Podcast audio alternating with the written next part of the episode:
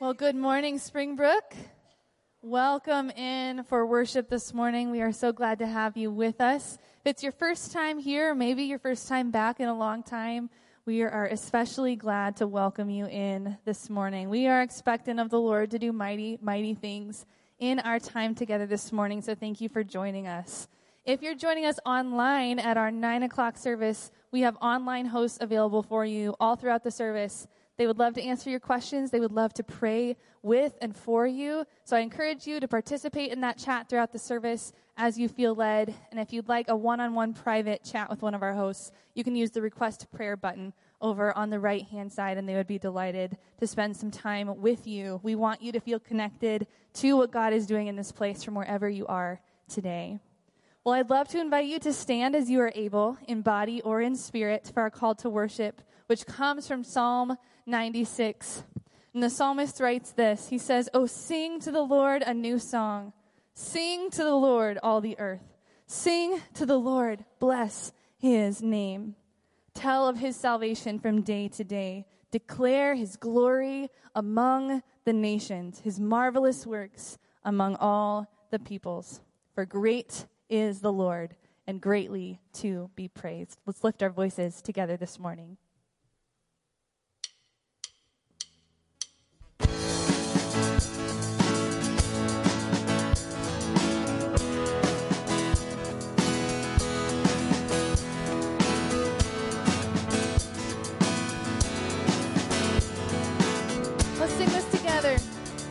All you weary. Come all you weary. Come all you thirsty. Come to the well that never runs dry. Drink of the water. Come and thirst no more.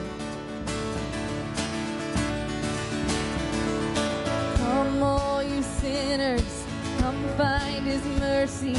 Come to the table, he will satisfy. Taste of his goodness, find what you're looking for. For God so loved, oh God so loved the world that he gave us his one and only Son to save us. Whoever believes in him will live forever.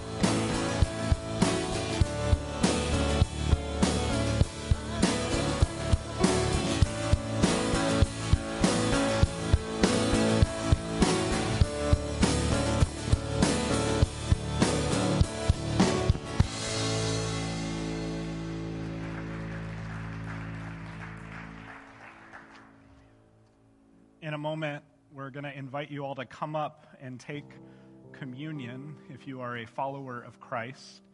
Um, and we'll do that over the course of this next song. If you're unable to get up, if you raise your hand, we've got some people in the back who can bring the elements to you.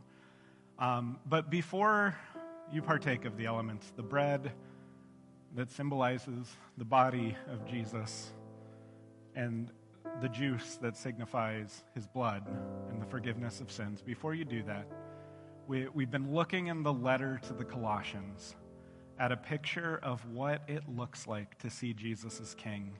And in order to do that, as we come to the table, we need to do something. And it's what Rich talked about last week. We need to put to death, therefore, what is earthly in you. We need to put together sexual, or put aside, put to death sexual immorality, impurity, passion, evil desire, and covetousness, which is idolatry before you come to the table, take a moment to think about what are the things this week? Just what do I need to say to the Lord? Lord, I'm sorry this was present. And don't bring those with you to the table, but instead put on then as God's chosen one, holy and beloved, compassionate hearts, kindness, humility, meekness, and patience, bearing with one another, and if one has a complaint against another, forgiving each other, as the Lord has forgiven you, so you also must forgive. And above all these, put on love, which binds everything together in perfect harmony. And let the peace of Christ rule in your hearts, to which indeed you were called in one body, and be thankful. Let the word of Christ dwell in you richly, teaching and admonishing one another in all wisdom, singing psalms and hymns and spiritual songs, with thankfulness in your hearts to God. And whatever you do in word or deed, do everything in the name of the Lord Jesus, giving thanks to God the Father through him. Let's pray. Lord, as we come before you with this next song, as we consider the cost, your body broken, your blood shed, as we come forward and take of the elements together, we pray that we would recognize that you, who are above all things and before all things, willingly came to make peace by the blood of your cross. We pray that we would put to death the things in us that are not of you we would leave behind the things that we know take us far from who we are called to be in you. We pray we would set our mind on the things that are above. We would see you as King of our lives. We would set you on the throne. We would live as if that was true because it is. We pray as we come forward and as we partake that we would just have a right picture of who you are first, and then we would rejoice that we get to be citizens in the kingdom where you reign. It's in your name we pray. Amen.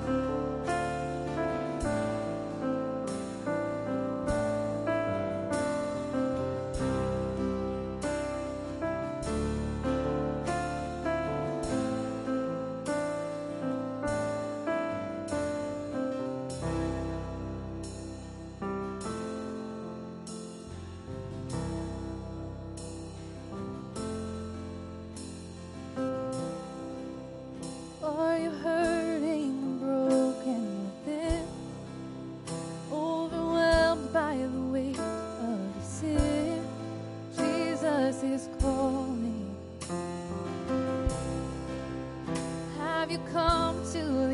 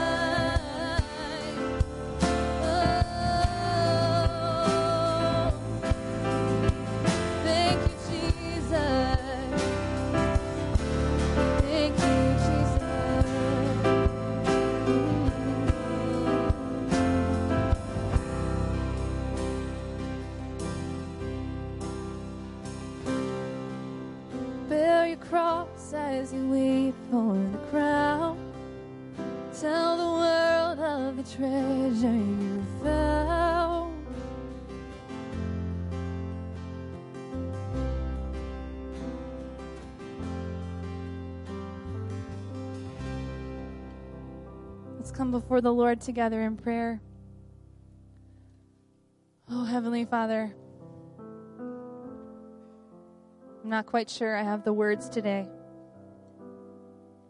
I'm not quite sure I have the right words to adequately express how utterly in awe of you, how utterly grateful for Jesus we are.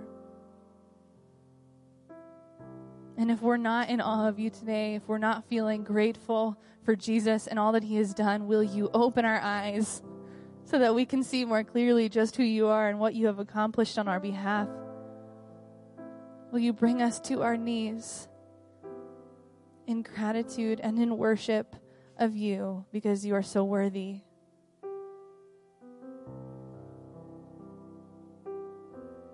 You didn't have to do it. You did not have to bring us to yourself. You did not have to send Jesus. You could have left us in the darkness that we chose. But you refused to leave us behind. And you gave everything, everything that we might know you. And so I pray for each person in this room. I pray for those who are worshiping from far away, wherever they might be today, whatever they might be walking through.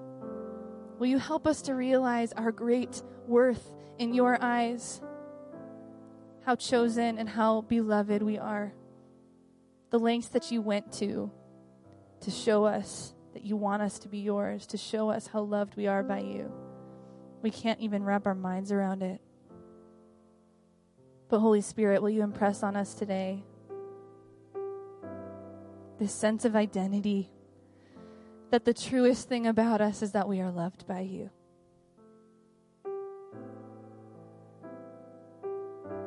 For those who are hurting today, for those who came in heavily burdened, who feel cast out or alone or confused, who doubt you, who doubt your love, will you just give us all a sense of your presence today? A sense of how near to us you are. No one is here by mistake. No one is here by coincidence. We are here gathered in your name for your kingdom purposes. Will you move in our midst today, we pray?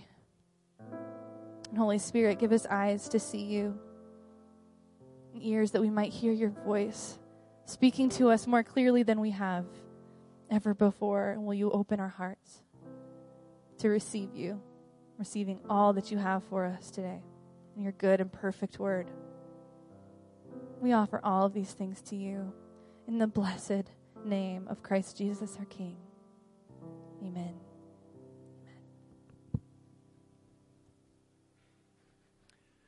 Well, good morning, everybody. Uh, my name is Andy Suarez, and I welcome you here today. Um, we exist here at Springbrook to glorify God. Uh, we're trying to equip believers and reach others for Christ, and that's that's what we're doing here today. And it encourages me to see all of you here, wanting to be here on Sunday morning together. Um, and I hope that being together here today will encourage you also. Um, if you're worshiping with us online, uh, you'll notice that there is a connections card link in the upper right hand corner that you can click on and give us some information uh, about you if you feel comfortable sharing that. Uh, there's room for prayer requests if you're with us in person. Um, along your row uh, that you're sitting in, there's also a white connections card that you can fill out too uh, to let us know whatever information you're comfortable with. And uh, please, on the back too, there's room for prayer requests. We are a church of prayer. We love praying for, with you guys. So. Um, we're not just here to be here on Sunday mornings. We also have a lot of other things. Being a Christ follower is not just coming up on Sunday mornings. There's a lot of other events that we can partake in to serve the community and to um, be together in fellowship. Uh, we have our shoebox, our Operation Christmas Child that's going on right now. We have the shoeboxes that are out in the lobby. Um, we've been talking about the shoeboxes. We've been talking about that we're now a collection point for uh, this uh, ministry that's going on. And um, I know that there's a few opportunities left for serving. I thank you guys. There's been a bunch of people that signed up to help serve over the course of this. It's not this week, but I think it's another week from now to help collect shoeboxes because we are now a collection point for that. So feel free to grab a shoebox out in the lobby if you want to help that way, or if you go to springbrook.org/shoebox, you'll be able to um, sign up and volunteer that way if you want. Or you'll find out more information about the shoeboxes. Uh, we have uh, come back tonight. Uh, Judson Choir is going to be here. Uh, we had a great opportunity to be able to um, kind of host them coming here and um, being a choir. And so Judson's uh, college is based in Elgin, and um, they asked us if we'd like to host them, and we thought it was a great idea. So there's a free concert that's going on tonight at 6 p.m. Um, you don't have to register or sign up or get tickets or anything. Just feel free to come back this evening and enjoy. Um, we have our women's Christmas tea that is going on. Um, it might be you might refer to it as a tea party, possibly.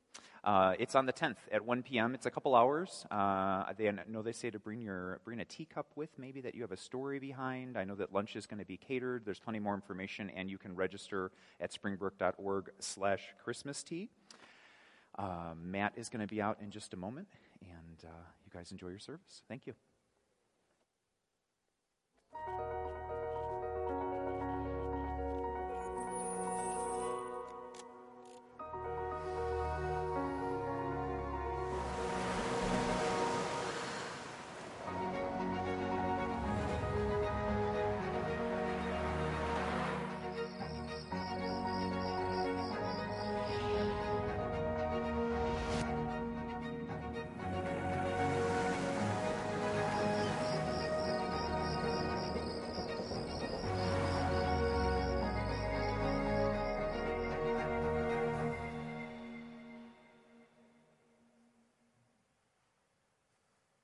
Well, good morning, everyone.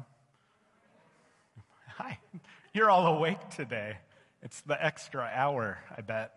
You don't have children if you got an extra hour of sleep last night. Um, this is like the third year in a row where I feel betrayed by this holiday. Um, it's just where I'm at. But um, our children are sick. And so last night, instead of getting extra sleep, we got an extra hour of not really getting sleep. So I'm a little tired this morning, but I'm also very excited. Um, we are in week six of our study through the letters to the Colossians and Philemon. Um, and we haven't talked about Philemon yet, and we're not going to talk about the letter to Philemon today.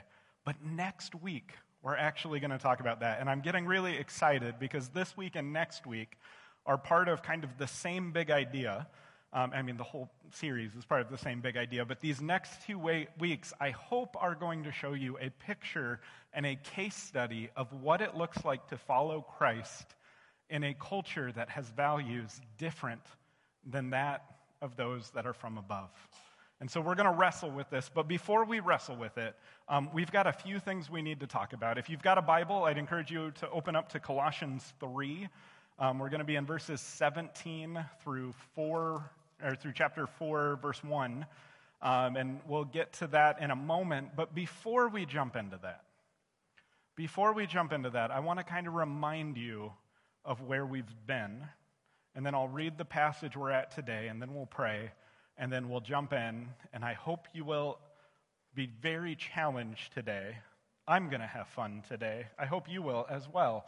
Um, so, our outline for Colossians, as we've been reading through it, we started with Colossians 1, Colossians 1, 1 through 14, and we talked that first week about walking worthy of being citizens in Christ's kingdom. And kind of our key verse at the end of the passage was He has delivered us, God has delivered us from the domain of darkness and made us citizens. The language in the English is transferred, but the underlying language is He's transformed us into, made us into citizens of the kingdom of his beloved Son, in whom we have redemption, the forgiveness of sins. We are called in Colossians 1 1 through 14 to walk in a manner worthy of the Lord, fully pleasing him. How do we do that? We join the work of the gospel in bearing fruit and increasing. Now, if you haven't listened to those sermons, I'm giving you a quick heads up today. I, I don't have time to go too far back. Um, but, but this is what we talked about. The second week, we looked at Colossians 1 15 through 20, the poetic movement on which the whole letter to the Colossians is framed. And it says, Christ reigns above all in every way. The passage we read, and I'm just going to read all of it. He, Jesus, is the image of the invisible God, the firstborn of all creation. For by him all things were created, in heaven and on earth, visible and invisible, whether thrones or dominions or rulers or authorities. All things were created through him and for him. And he is before all things, and in him all things hold together. And he is the head of the body, the church. He is the beginning, the firstborn from the dead, that in everything he might be preeminent. For in him all the fullness of God was pleased to dwell, and through him to reconcile to himself all things, whether on earth or in heaven, making peace by the blood of his cross. We talked this week about how Jesus is the only one on the throne, and for us, we need to not think we are on a throne and Jesus is anywhere else. We need to put him on the throne we need to be citizens in his kingdom. And then the following week, we looked even more at that because Colossians 1 21 through 2 5 said we need to stand before Christ the King. And the language here that we will see. Um, and you, us, who were once alienated and hostile in mind, doing evil deeds, we were of the dominion of darkness. He has now reconciled in his body of flesh by his death, in order to present you holy and blameless and above reproach before him. And the in order to present is to stand before a ruler or a throne. There's a picture of authority happening in Colossians 1. Then we looked at not returning to the old kingdom. And Colossians 2, 6, and 7 says we need to stand in our faith, established, built up, and living rooted in our faith, following after Jesus.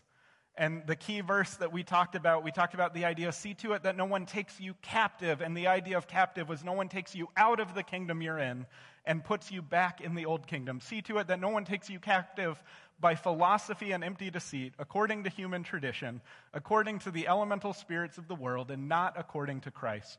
For in him the whole fullness of deity dwells bodily, and you have been filled in him, who is the head of all rule and authority. You are in Christ now. You are no longer your own. He is the head of all rule and authority, and you are a part of his body. Last week, we talked about if we're citizens in the kingdom where Jesus reigns, if we are a part of his body, if we are not going to go back to the old ways, it means we need to put off the old and put on the new. We, we need to set our mind, if, if then we have been raised with Christ, seek the things that are above where Christ is, seated at the right hand of God. Set your mind on things that are above not on things that are on the earth. And then Pastor Rich last week talked about there were things we need to put to death. We need to stop doing these things in Colossians 3, 5, and 9. We just talked about it as we took communion. And there are things we need to put on. Do these instead. Colossians 3, 10 through 17. And, and the picture here is if we're citizens in this kingdom, we used to look like that. Now we need to look like this. And it's not about what we don't do, it's about the way we put on Christ in every aspect of our lives. And now, we've been talking about authority, and now we're going to have this weird segue. And it's not going to fit. And I'm giving you all of this heads up. I, some of you are thinking, Matt, if you would have just given me this, I could have skipped the last five weeks. But, but when we get to this point, something happens that we need to address. And, and we need to be aware everything to this point has been about Christ as King and us, citizens of his kingdom, living faithfully, not in the old way, but in the new way. And now I'm going to read the passage for today, and then I need to talk about it because this passage in English is so stinking complicated and so stinking simple, and it's so hard to understand. And I'm not apologizing for what I'm about to read, but I need you all to hear that what we are about to read in English has nothing to do with what Paul wants us to hear. I'm going to prove it for you. I'm not just making things up right now, but I am so excited for this and also so nervous because as I talk about this, you're going to be like, well, but it says this. And I'm going to say, it does say that, but it doesn't mean that. And I'm going to show you, but we're going to read it right now. And when we read it, some of you right away are going to be kind of triggered by it. And you're going to be like, I don't know if I like this passage. And I'm going to tell you good news. It doesn't mean what you think it means. Others of you are going to say, Matt, I like this passage. Why are you changing it? And I'm going to say, bad news. It doesn't mean what you think it means. And then we're going to dig into what the passage actually means. So I'm giving this a long setup. And the reason is, is that we live in an individualistic society where as I say what I'm about to say, you hear it and process it on an individual level. Whereas when this was said, this would have been said in a certain household where the church met. The man who was in charge of the household where this church met was a man by the name of Philemon. And he was the head of a house, which meant he had a wife, he had offspring, and he had slaves under him. He was a person of influence and wealth in Colossae. And he was a Christian, and everyone in that household would have seen themselves as attached to Him. And we need to be aware of this as we jump in. Because our modern individual way of reading this is going to get us saying, well, I'm this, or I'm this, or this applies to me, this doesn't. And that is not how they would have seen it at all. So I'm going to read it, and then we're going to look at old quotes by Aristotle, and then hopefully at some point you'll say, oh, I get that. And then at another point, hopefully you'll go, oh, I get that. I don't like that, but I need to like it. Colossians 3:17 and whatever you do, in word or deed, do everything in the name of the Lord Jesus, giving thanks to God the Father through him. Wives, submit to your husbands as is fitting to the Lord. Husbands, love your wives and do not be harsh with them. Children, obey your parents in everything, for this pleases the Lord. Fathers, do not provoke your children, lest they become discouraged. Bondservants, obey in everything those who are your earthly masters not by way of eye service as people pleasers, but with sincerity of heart, fearing the Lord. Whatever you do, work heartily as for the Lord and not for men, knowing that from the Lord you will receive the inheritance as your reward. You are serving the Lord Christ. For the wrongdoer will be paid back for the wrong he has done, and there is no partiality. Masters, treat your bondservants justly and fairly, knowing that you also have a master in heaven. Father, we lift up this day in time to you. We pray that as we look at this letter that was written almost 2,000 years ago by Paul to a group of Gentile believers in Colossae, we pray that you would give us ears to hear and eyes to see what motivated this letter, what the purpose of this letter was, and what this letter means for us today. We pray your spirit would be moving. I pray that these would not be my words, but yours. Um, I know from the study this week, I feel really good about what I'm about to say, but Lord, I feel a heaviness, and I confess that to you. But I pray these would be your words and not mine. I pray for all of us that we would hear what we need to hear and we would respond to your gospel truths. It's in your name we pray. Amen. So, wives, submit. Children, obey your parents. Slaves, keep following your earthly masters. Not a very fun passage. Um, now, I want to tell you when it says children, obey your parents, this is very important. The word behind children is offspring. So if you have a living parent, it means you need to obey them if we read it on the surface value.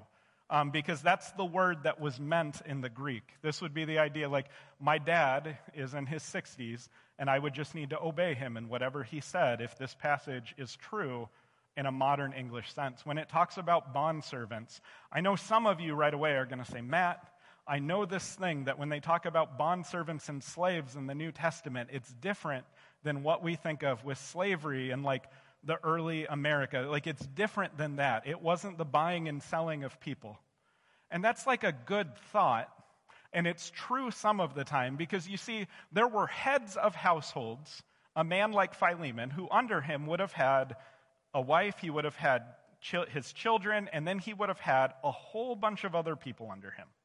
And these would have been people that bonded themselves to him, and they would have said, You know what? I'm going to become a servant of him because it will better my situation. And that was one type of slave. The word in Greek does not just mean that type of slave. There were other slaves that were property that heads of households would look at and say, you know what, I want that person to work for me. Those slaves could be professions like a doctor, they could be a teacher, they could be an artist, they could be a day laborer, they could be someone you send into mines. The word slave here can have such a broad range of meaning that we can't just ignore the word and say, well, actually, slavery didn't mean the same thing. I want to say that because it would be very easy. But Paul, when he says, Bondservants, obey your earthly masters.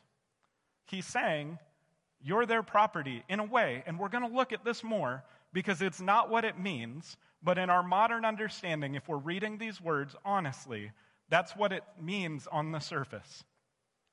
Now, there's a problem when Paul talks about bondservants and masters, and that problem comes in something we read last week. Colossians 3:11 says, there, "Here there is not Greek and Jew, circumcised and uncircumcised, barbarian, Scythian, slave free, but Christ is all and in all." When it says slave and free here, it's, it's saying that's no longer a thing in the Christian way of living. So we need to bring that to what we're reading. And then we have to say, well, Well, if that's the case, then maybe this passage means something different. And we need to talk right now about something called context. And to do that, I have to show you a picture of my daughter. Okay.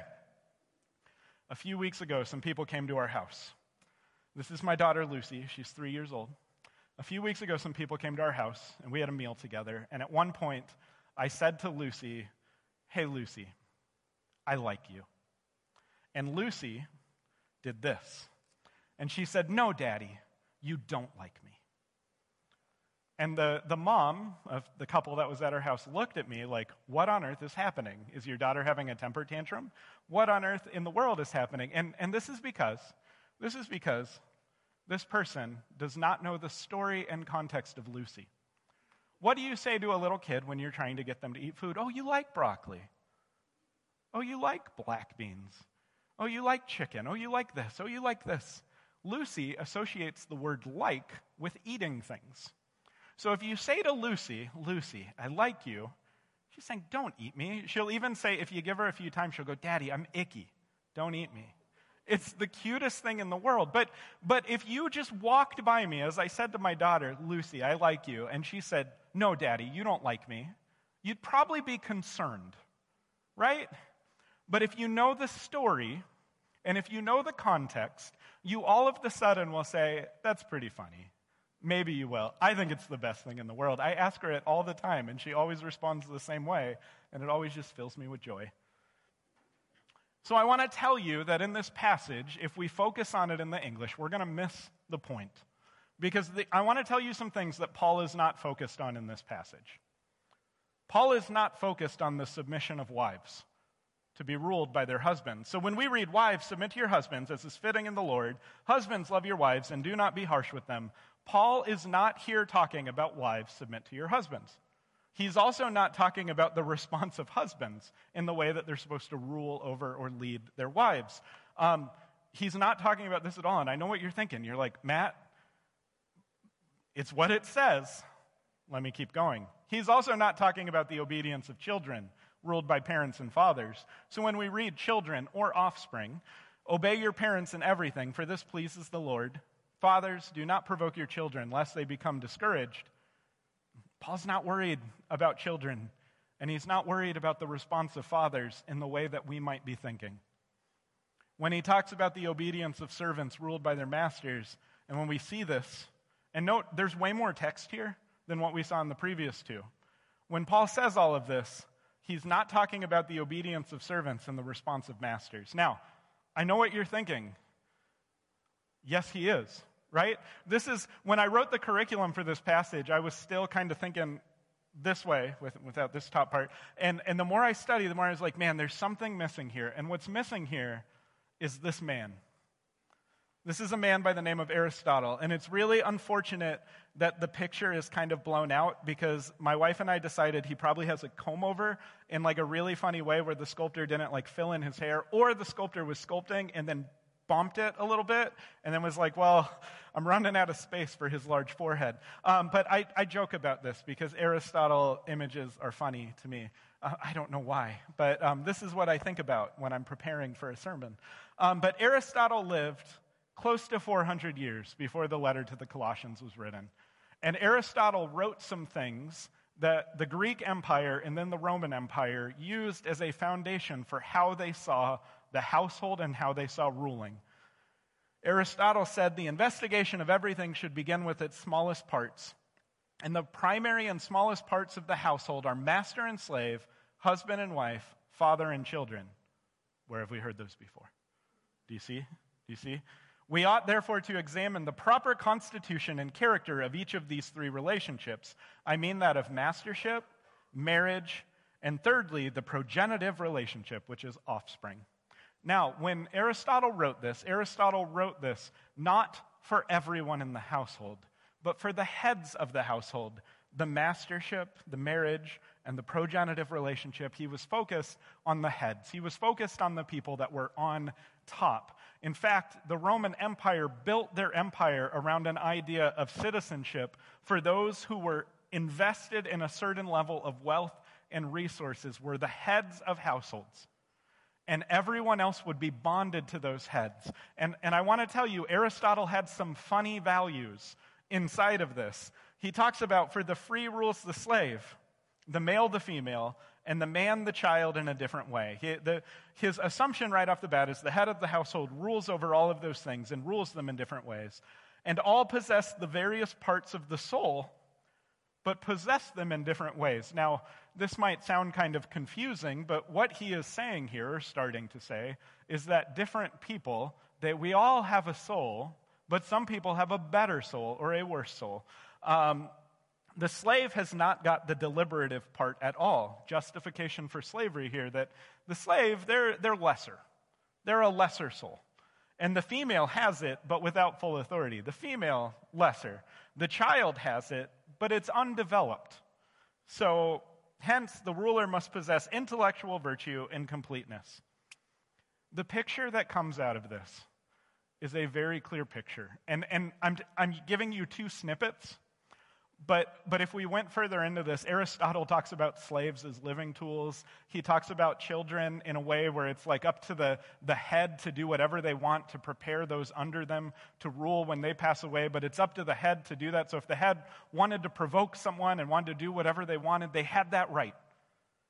And, and in their culture, when we read something like wives submit, or children, offspring obey, or slaves obey, no one reading this, eh, no one listening to this in the audience would have said anything, but yeah, okay. That's how they lived. That's how they saw the world. They lived in a communal orientation, not an individual orientation. And they lived in one that I don't think Paul here is quoting Aristotle and what he says, but I think these are Roman values that started there that you can see in other writings, Greek and then Roman values, that play into how everyone in the household would have seen their place and purpose. There would have been a head, and there would have been people under the head. Elsewhere in the Bible, like in the book of James, um, James talks about, hey, don't play favorites with the people who are, are better and the people who are worse. You're not doing it right. There's a picture that happens through Scripture of, of don't put yourself under the rule of the rich, but live for Christ. This happens all over the place because in their culture, this was assumed. It was assumed that females were less than males. It was assumed that children were undeveloped. And it was assumed that those who were not in headship roles there was something missing from them. And so we come again to our passage. And when we come to our passage again, we're coming to the passage thinking about a Roman cultural setting where everyone in that audience in Philemon's house would have looked at Philemon, the head of that household, who had a wife, children, and slaves, and they would have looked at him as the host of this house church, and they would have said, That guy is what I aspire to be. He has the Roman dream. He's in the best of it. Uh, some people would bond themselves to a household, hoping to eventually make, make enough money to buy their freedom and then become the head of another house. I want to quote the movie Gladiator, but I don't remember anyone's name except Maximus. But there's like the guy who was the gladiator and then became the head. Fine. Um, whatever you do in word or no uh, so we come back to this passage which begins and we need to remember and whatever you do in word or deed do everything in the name of the lord jesus giving thanks to god the father through him. Is the proceeding is set your mind on things above put on this new way of living in whatever you do it should be done in the name of the lord jesus giving thanks to god the father through him your lord is jesus he who is the image of god who is above all things, who is before all things. So, wives, when you submit yourselves to your husbands, not because it is fitting to the husband, it is fitting to the Lord. Now, okay, we got to talk about this thing real quick. I got to take a drink.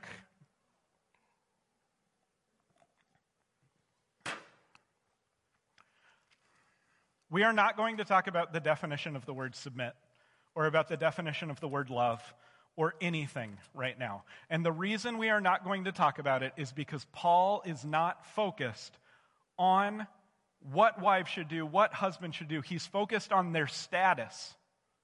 Okay? If you want to figure out what it looks like to submit or what a, a proper marriage looks like, the passage to go to is Ephesians 5 It's like 22 is where, where it starts, but it's actually like 518 because God, or, or, Paul says in there, he talks about how wives should submit. And when he talks about wives submitting, it starts off, we should all be filled with the Spirit. We should submit to one another. Wives to your husbands. The word submit isn't even there in the Greek, but it's applied as an antecedent. But the point is, is wives are called to submit to their husbands as husbands are called to lay down their lives for their wives. They're called to lay down their lives for one another. There is a created order, and in that created order is an opportunity for husbands and wives to lay down their lives for each other on a daily basis and live out Christ for each other. The picture that Paul puts together in Ephesians is wonderful, but Paul is not talking about that today. Paul does not care today about the inner workings of the household. He cares about the thoughts of the household, where that wife would have thought, I have to submit because I have to please my husband, because my husband is more than me. But here, there's neither slave nor free. Christ is the head. You are a part of that body. So let us slow down and let us recognize you're no longer submitting because you need to be fitting to your husband. But in all that you do, do it in the name of the Lord Jesus, giving thanks to God the Father through him. So, wives, in that relationship with your husband, do it for the Lord. Husband, love your wives for the Lord. Children, offspring, obey your parents in everything, for this pleases the Lord. No longer are you doing this because you need to do it for your parents, so you please them, so at the end of the day, they give you an inheritance because that's what Roman culture was about. You wanted to not tick off your parents so that someday when they passed away, you got the inheritance and they set you up well for the life that you would live once they were gone and you were fully developed rather than incompletely developed. Fathers, do not provoke your children. Lead well. And finally, bond servants, obey in everything those who are your earthly masters, not by way of eye service as people pleasers. Don't obey your earthly masters because you want them to see you and say, good job, or to be a people pleaser, but with sincerity of heart, fearing the Lord, putting the Lord at the top, recognizing it is Him that you are serving. Whatever you do, work heartily. By the way, whatever you do, whatever you do in word or deed, do everything in the name of the Lord Jesus, giving thanks to Him, or to God the Father through Him. Whatever you do, work heartily as for the Lord and not for men, knowing that from the Lord you will receive the inheritance as your reward. You are serving the Lord Christ. That language, Lord Christ, is unique in the entire Bible to this moment. And the word Christ means king, Messiah. It means the, the anointed one of God. It's language of a king. The word Lord is authoritative language. So, so you don't serve this earthly master. You serve the Lord Christ. He who is the image of the invisible God, the beloved Son. For the wrongdoer will be paid back for the wrong he has done, and there is no partiality. Masters, treat your bondservants justly and fairly, knowing that you also have a master in heaven. Now remember, Paul is not here talking about slavery, and he's not talking about the way you should follow your earthly masters. He's talking about the way you should know who your actual master is, knowing that from the Lord you will receive the inheritance as your reward. Slaves were said to not be as wise, or else they would have been in a good position. Fate had failed them, the elemental spirits had failed them. Human philosophy said if you found yourself a slave, it was because you were less. And if you were a slave, there was something you never, ever had an inheritance. Because an inheritance was tied to those who were above you that you were under that would be able to use those, that wealth and resources in your favor. And so if you were a slave, it meant that you had no options but for slavery. And so when Paul says, knowing that from the Lord you, re- you will receive the inheritance as your reward, he's telling these people, you have an inheritance. He is upending an entire picture of what they believe themselves to be and saying it is not at all like what you're thinking. And then he says, knowing one more time. I hope you guys enjoy this. Masters, treat your bondservants justly and fairly. And we don't have time for this, but the word fairly means equally, like equality. It's got the idea of equality, knowing that you also have a master in heaven. Now, if you have a master, that also makes you a bondservant. And if you're a bondservant, it means you have no inheritance on your own. But if you're a bondservant of the Lord, it means your inheritance comes from Him, which means that your earthly inheritance, upon which you base your entire existence and authority, is based on the wrong things. So, masters, you're not really a master, you're a bondservant. The, the logic of this passage would have hit home if you think about when this passage was read. This man named Tychicus, Paul sent him with a letter, and alongside that letter came a second letter, and alongside that second letter came a man named Onesimus. When Paul sent Tychicus and Onesimus to Colossae with, a, with those letters, one letter was the letter to the Colossians, the other letter was the letter of Philemon. The man that came with Tychicus was a man by the name of Onesimus who was a former slave of Philemon who had run away. Paul told him to return. And Paul told him to return in a letter where Paul says, Masters, know that you also have a master in heaven. Bondservants, know that your inheritance comes from the Lord. We're going to look at this a lot more next week, but I just want to I just want to cue you to what's happening here because everyone in that household church when Tychicus read this letter to them. Because remember, they did not have their own Bibles back then. There was no printed Bible at all. There would have been scrolls and letters upon which they were written that would have been duplicated somewhat, but the way that the common person would have heard Scripture would have been in a communal setting in the household of Philemon. Do you know who Philemon was? Philemon was a husband, Philemon was a parent, and Philemon was a master and everyone in that room would have saw Philemon as above them because he had the, the unique virtue and intellect to rule over their lesser souls. And Paul in this passage is flipping the script on the entire way the Romans saw the, the, the rule and, and culture in which they lived. Now, another cool thing here um, the word master and the word Lord. In Greek, there's only one word here. And for some reason, for some reason in the ESV, they say, well, sometimes it's master, sometimes it's Lord, but literally the word is the same. And when you see that, Lords, treat your bondservice justly and fairly, knowing that you also have a Lord in heaven. The status you have, if you claim it, you're claiming that you have this status. You don't.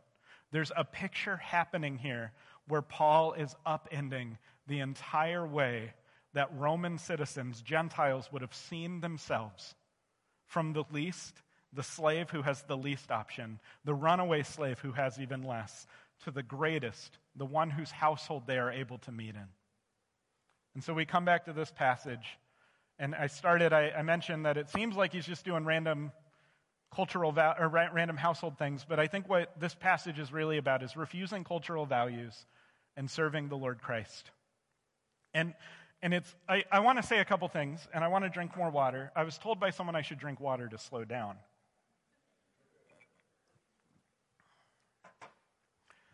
If you're sitting here thinking, when I read this in English, I could never get to the point you just got to, let me tell you, um, I have the spiritual gifts of knowledge, teaching, and shepherding, and I love when I get to preach because I get to get this nerdy. I get to go spend a week reading Aristotle. On Tuesday of this week, I was ready to preach this message, and I spent the rest of the week trying to make sure everything I'd found and studied I felt comfortable with.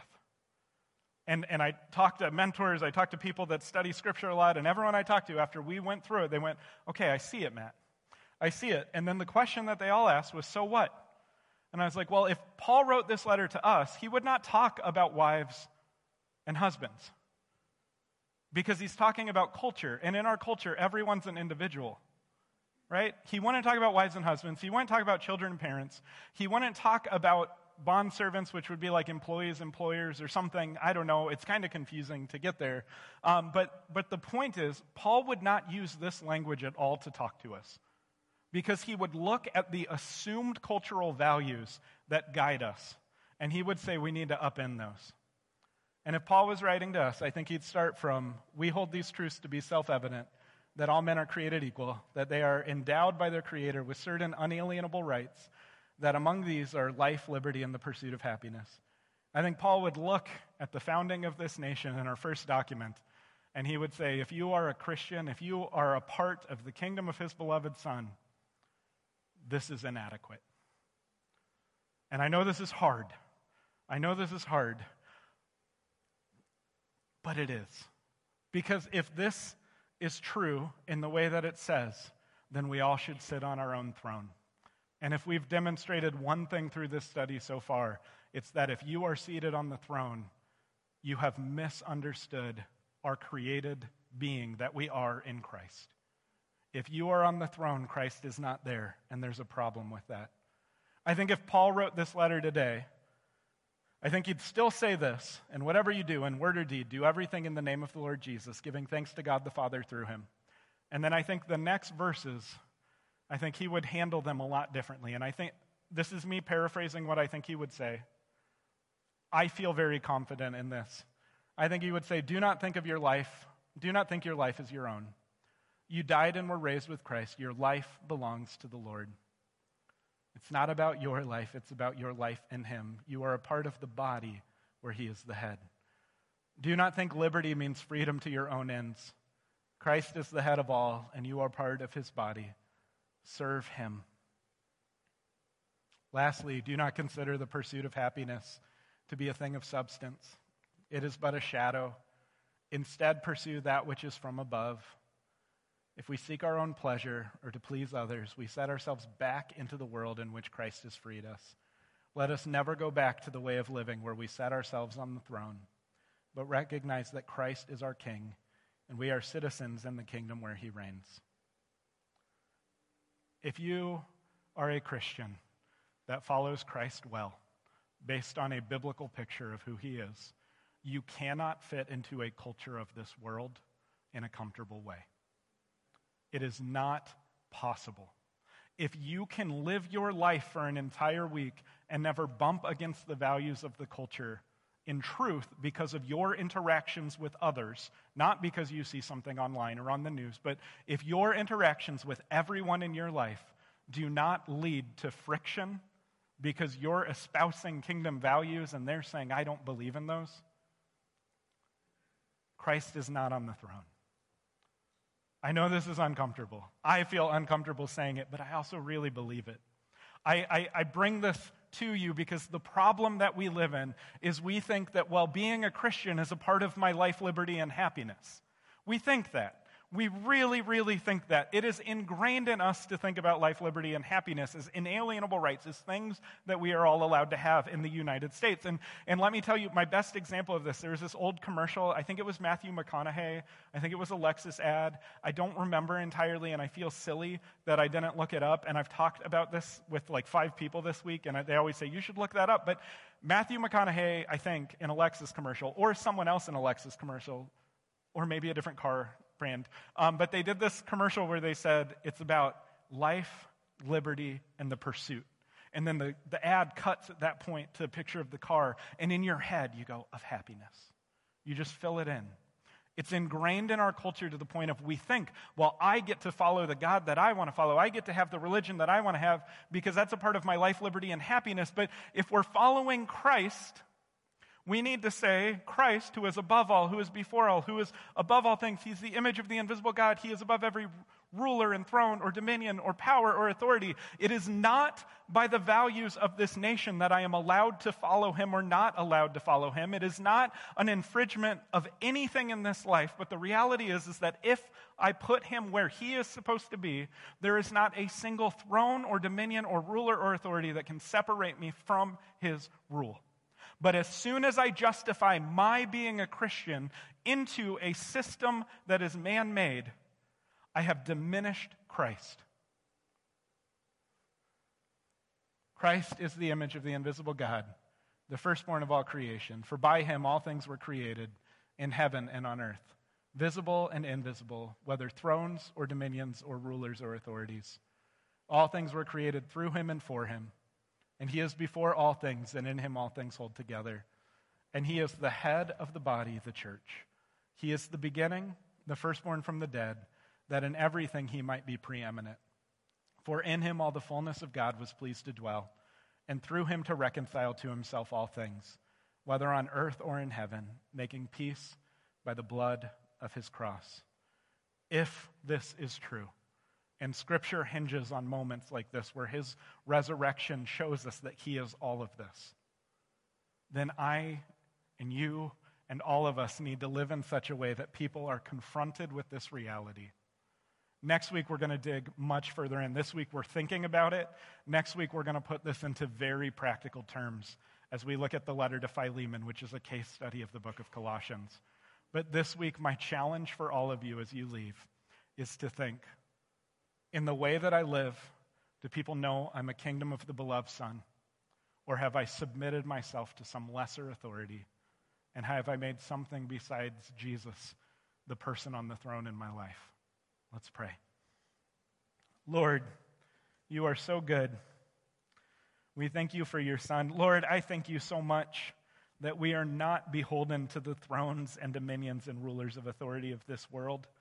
And I thank you so much that in the midst of all the pain and hurt in this world, we thank you that your Son, through his act on the cross, has made peace. I pray for everyone here. If there are people here who do not know your Son, I pray that as they consider what it would be like to follow the one who is your image in the flesh, I pray that they would come forward, that we'd be able to talk and be able to just point them to who you are. I pray for all of us that we would repent of the things that we put on the throne above you. It is sad, Lord, but I know I do it. I confess I do it. I confess there are times where you are very far from the throne. But I also know that my image of what should be on the throne has nothing on you and who you are. And so I praise you for that. I pray for all of us that we would start thinking do we live in such a way that others come to know? Do we live in such a way that we know in truth that we are following after you, that, that we are living as those who you have made peace with? We thank you for your word. We thank you for the people that just, I, I just, I marvel at the people who have scribed and kept documents over hundreds and thousands of years that we can dig into your scripture the way we can. And I thank you for that opportunity. But above all, I thank you for your spirit and the way you speak to us through these words and through, through your message. I pray that we would leave today setting your throne on, or, or realizing that your son is already on the throne and living in such a way where we do not submit ourselves to anything less. It's in your name we pray. Amen. Amen. Well, let's stand together one more time in body or spirit and respond in song to the word we've received together.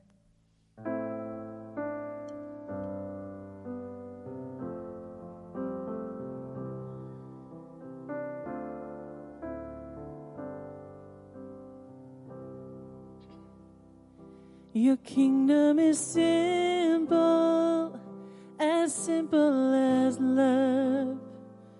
You welcome the children, you stop for the one. We want to see people the way Jesus does. Your kingdom is simple, Lord, teach it to us. Your kingdom is humble, as humble as death. King is a Savior who gave his last breath. So may we die daily, our pride lay to rest. Your kingdom is humble, and the broken are